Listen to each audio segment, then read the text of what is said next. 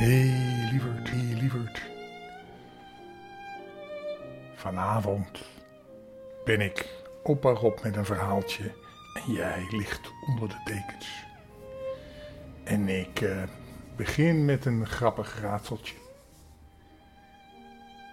Ken je het spreekwoord naast je schoenen lopen? Nou, wat gebeurt er nou eigenlijk als je naast je schoenen loopt? Simpel toch? Je sokken worden vies. En er is ook nog een ander, een kerstman, een fee en een blondje en een dom blondje lopen op straat. En ze zien €20 op de grond liggen. Wie van hen pakt het op? Het domme blondje natuurlijk, want die anderen bestaan helemaal niet. Dat wist je toch. Nou, dan hebben we Jantje, die zit in de klas en die doet een raadspelletje met de kinderen. Jongens en meisjes, het loopt in de wei, het is wit met zwart. Nou, zegt Jantje, een wit met zwart paard, juf. Ja, zegt de juf, dat kan ook. Maar ik bedoel eigenlijk een koe. En wie weet het volgende, het is zwart en het vliegt door de lucht. Jantje zegt direct weer, een merel. En de juf zegt weer, ja dat kan ook, maar ik bedoel eigenlijk een kraai. Jantje heeft wel genoeg van dat spelletje. En hij stelt de juf voor dat hij het volgende raadsel mag bedenken. Nou, dat is goed, Jantje, zegt de juf. Het gaat er hard en droog in. En het komt er nat en slap weer uit. De juf krijgt een vuurrood hoofd. En Jantje zegt, tja, dat kan ook. Maar ik bedoel eigenlijk kauwgom. Hé jongens, ik moet jullie eigenlijk wel iets vertellen. Ik zit in quarantaine. Want oma, die is wezen oppassen bij de kleinkinderen. En een van de kleinkinderen, of de mama's of papa van de kleinkinderen, die hadden corona. Nou, toen kwam oma thuis. En toen belde dus de papa op en die zei, nou, wij hebben corona, want wij zijn positief getest. En toen kreeg oma de dag erna ook klachten. Moest ze hoesten, voelde zich niet lekker, had koorts. Dus nou heeft oma ook corona. En nou zit opa dus in quarantaine. Ik mag voorlopig niet naar buiten. En als ik ook ziek word, dan kan ik misschien niet meer voorlezen. Want ja, dat slaat op je stem, hè. Dan heb je bijna geen stem meer. Maar het zal wel meevallen. En als het wel zo is, ach, weet je, dan zet ik in ieder geval weer een ander verhaaltje op. Wat ik al eerder voorgelezen heb, want ik heb wel een paar in voorraad, hoor. Nou, hey, we gaan vandaag een verhaaltje, een sage, weer over Sint-Nicolaas vertellen. Maar dan de Nicolaas van vroeger. De Russische Nicolaas. Een Russisch sprookje.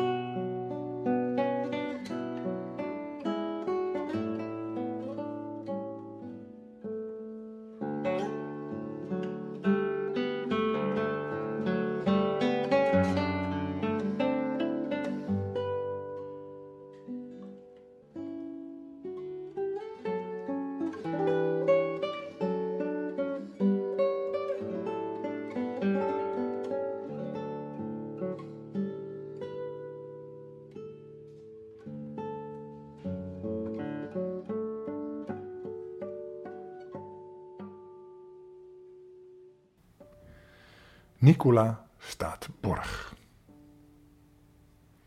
Antip was een rijke boer. Hij woonde boven aan de helling van een steile heuvel. Maar Antip was ook een gierig mens. Hij was erg op zijn geld gesteld. Hij telde het graag en ook al zou er iemand van honger voor zijn huis sterven, dan nog kon hij het niet over zijn hart verkrijgen om ook maar 1 cent weg te geven. Wat Antip wel deed, was geld lenen. Maar dan uitsluitend als men hem iets voor in onderpand gaf. Weet je wat een onderpand is? Dat is dat als je wat geld wil lenen, dat je iemand een waardevol iets geeft wat hij mag houden als je het geld niet terug kan betalen. Dus bijvoorbeeld, ik wil 20 euro lenen van jou. Dan zeg jij, nou ik wil een onderpand en dan moet ik bijvoorbeeld mijn horloge aan jou geven. En dat horloge is meestal meer waard. Dus als ik die 20 euro niet terug kan betalen, dan hou jij het horloge. Snap je, dat is een onderpand. In het dorp van Antip woonde nog een andere boer, Sertje. Maar Sertje was arm. En dat was altijd zo geweest. Maar door allerlei omstandigheden had hij nu helemaal niets meer waarvan hij en zijn familie zouden kunnen leven. Ze werden dus met de hongersnood bedreigd. Dag in, dag uit piekerde die boer Sertje erover wat hij moest doen om aan geld te komen voor zijn familie. En op een dag zei hij tegen Marja, zijn vrouw: Marja, ik denk dat de oplossing is dat ik naar Antip ga. Maar Sertje, domoor, weet je dan niet dat Antip zonder onderpand niemand geld zal lenen? Ik denk dat hij dit keer wel geld zal lenen, ook al heb ik geen onderpand. Sertje verliet zijn armzalig huis, liep de heuvel op en klopte bij Antip aan. Vadertje Antip, heb medelijden, anders sterven wij van de honger. Mijn beste broeder Sertje, weet je dan niet dat ik nooit iemand geld leen? Wil je dan ook geen geld lenen als ik je een borg breng? Dat weet ik nog niet. Dat zal ervan afhangen wie je borg is. Mijn borg is de heilige Nicola. Thuis heb ik zijn iconenbeeld staan. Toen moest Antip diep nadenken. Want Nicola als borg, dat kon je niet zomaar afslaan. Hij was een vroom man. En daarom sprak hij tot Sertje: Ik zal erover nadenken. Kom vanavond maar met het icoon van Nicola bij me. Weet je wat een icoon is? Een icoon is een schilderijtje op hout van een heilige. Dat deden ze in Rusland veel om de heilige te vereren. Dus het was een verering van Nicolaas, de heilige Nicolaas, hè? Sint Nicolaas. En zo verliet Sertje Antips huis en keerde vol goede moed naar huis terug. Antip zou hem vast geld lenen, zodat ze niet van honger hoefde om te komen. En tegen zijn vrouw zei hij opgewekt: Antip heeft mij niet zonder meer weggestuurd. Hij heeft gevraagd of ik vanavond bij hem terug wil komen. Maar wat heb je dan tegen hem gezegd? Vroeg Marja. Ik heb hem gezegd dat Nicola mijn borg zal zijn. Maar hoe kun je dat nu doen? Maar mijn beste vrouwtje, weet je dan niet dat als er iemand is die weet wat er bij de mensen gebeurt en ziet hoe moeilijk ze het hebben, dan is het toch wel Nicola? Ik ben er zeker van, hij zal ons niet in de steek laten. Tegen de avond pakte boer Sertje het icoon van Nicola en zei tegen zijn vrouw: Marja, je moet je warm aankleden en met me meegaan. Als ik bij Antip naar binnen ga, moet jij je buiten voor het raam schuilhouden. En goed luisteren naar wat ik zeg. Ik zal de icoon vragen: Vadertje Nicola, wil je mijn borg zijn? En als je dat gehoord hebt, moet je zachtjes, maar duidelijk, met een hele lage stem zeggen, door het raam: Ik zal je borg zijn. En zo gingen ze samen weg. Boer Sertje voorop met de icoon onder zijn arm en daarachter zijn broer Marja, zijn vrouw Marja. Ze klappertanden van angst. Maar Marja, er is toch geen reden om bang te zijn?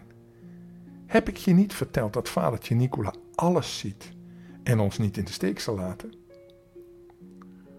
Het was gaan sneeuwen en moeizaam liepen Serge en Maartje, Marja, de steile heuvel op tot Antip's huis.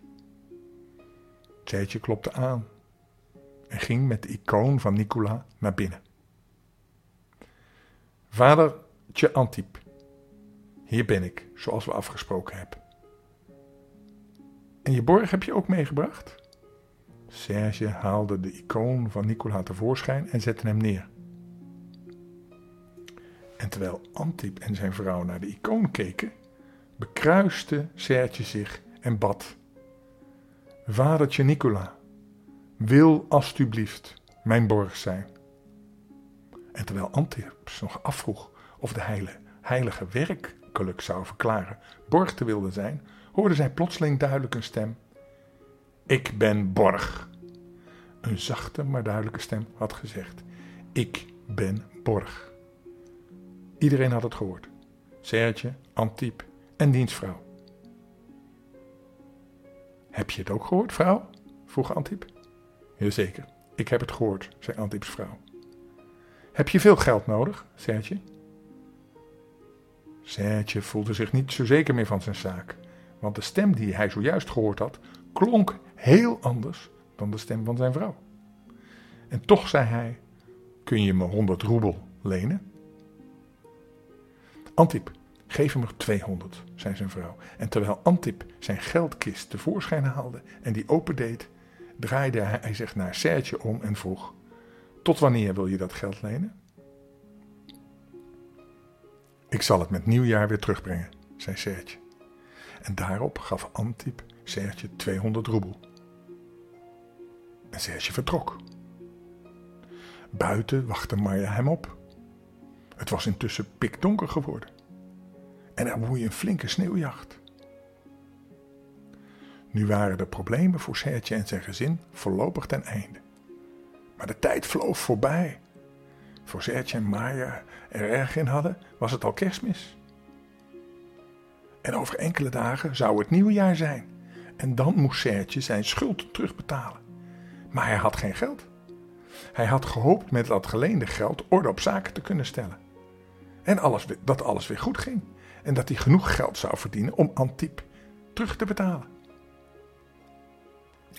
Maar voor de arme Serge was het onmogelijk zo'n groot bedrag bijeen te brengen. 200 roebel, dat was een vermogen. Het werd nieuwjaar en Antip wachtte op Serge, maar die kwam niet opdagen. Hij wachtte nog een dag en nog één, maar Serge kwam niet. Antip voelde zich steeds bozer worden. Hij had vertrouwen in Nicola als borg gehad en nu was hij dan toch bedrogen. De volgende dag besloot Antip de icoon van Nicola naar de markt te brengen. Daar had hij de hele dag mee rondgelopen. En hij probeerde op de markt de icoon te verkopen. Maar er was niemand die hem wilde hebben. Onder het rondlopen sprak Antip steeds maar tegen Nicola en verweet hem dat hij er niet voor gezorgd had dat Serge op tijd zijn geld terugbracht. Je hebt toch persoonlijk gezegd dat je borg zou zijn voor die arme stakker? En terwijl hij daar zo rondliep, werd hij steeds razender. Omdat hij besefte dat hij was beetgenomen. Het werd al donker toen Antip naar huis terugging. Hij was boos. En hij droeg de icoon onder zijn arm. En terwijl hij daar zo liep, kwam een oude man hem tegemoet.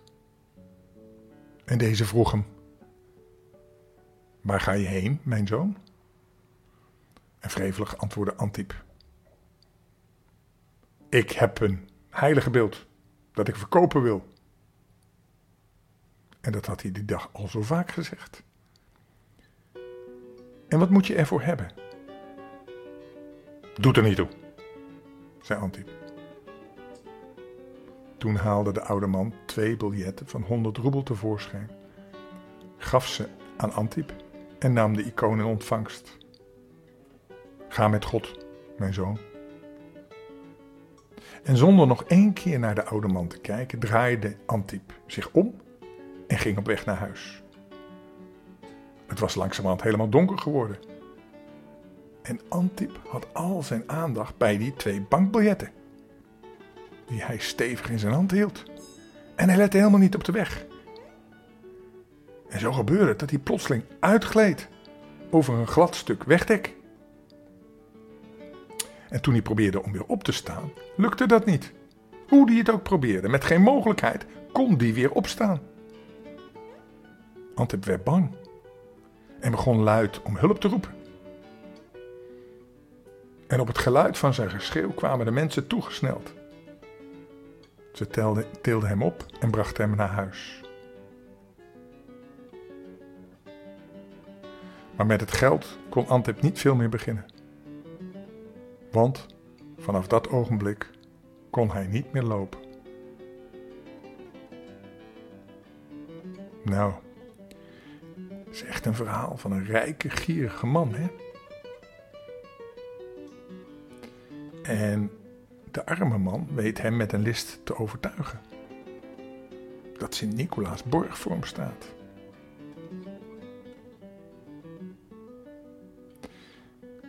Maar als hij terug moet betalen, is hij er niet. En dan is die rijke vrek plotseling heel boos. Maar Nicola geeft hem het geld. Maar de consequentie is dat hij ook heel veel schade heeft. Hij kan niet meer lopen. Dat is wel erg. Maar ja, dan had hij zelf ook maar iets barmhartiger moeten zijn, toch? Want Sint-Nicolaas is altijd wel heel barmhartig voor arme mensen. Nou, een wijze les. Laten we daar maar eens lekker over gaan slapen. Ga maar dromen van Sint-Nicolaas. En misschien ga je ook wel dromen van wat die goed heilig man dan in jouw schoen gaat doen. Maar dat zie je morgenochtend wel, hè, als je wakker wordt. Nou, wel rusten, hè. Lekker slapen. Dag.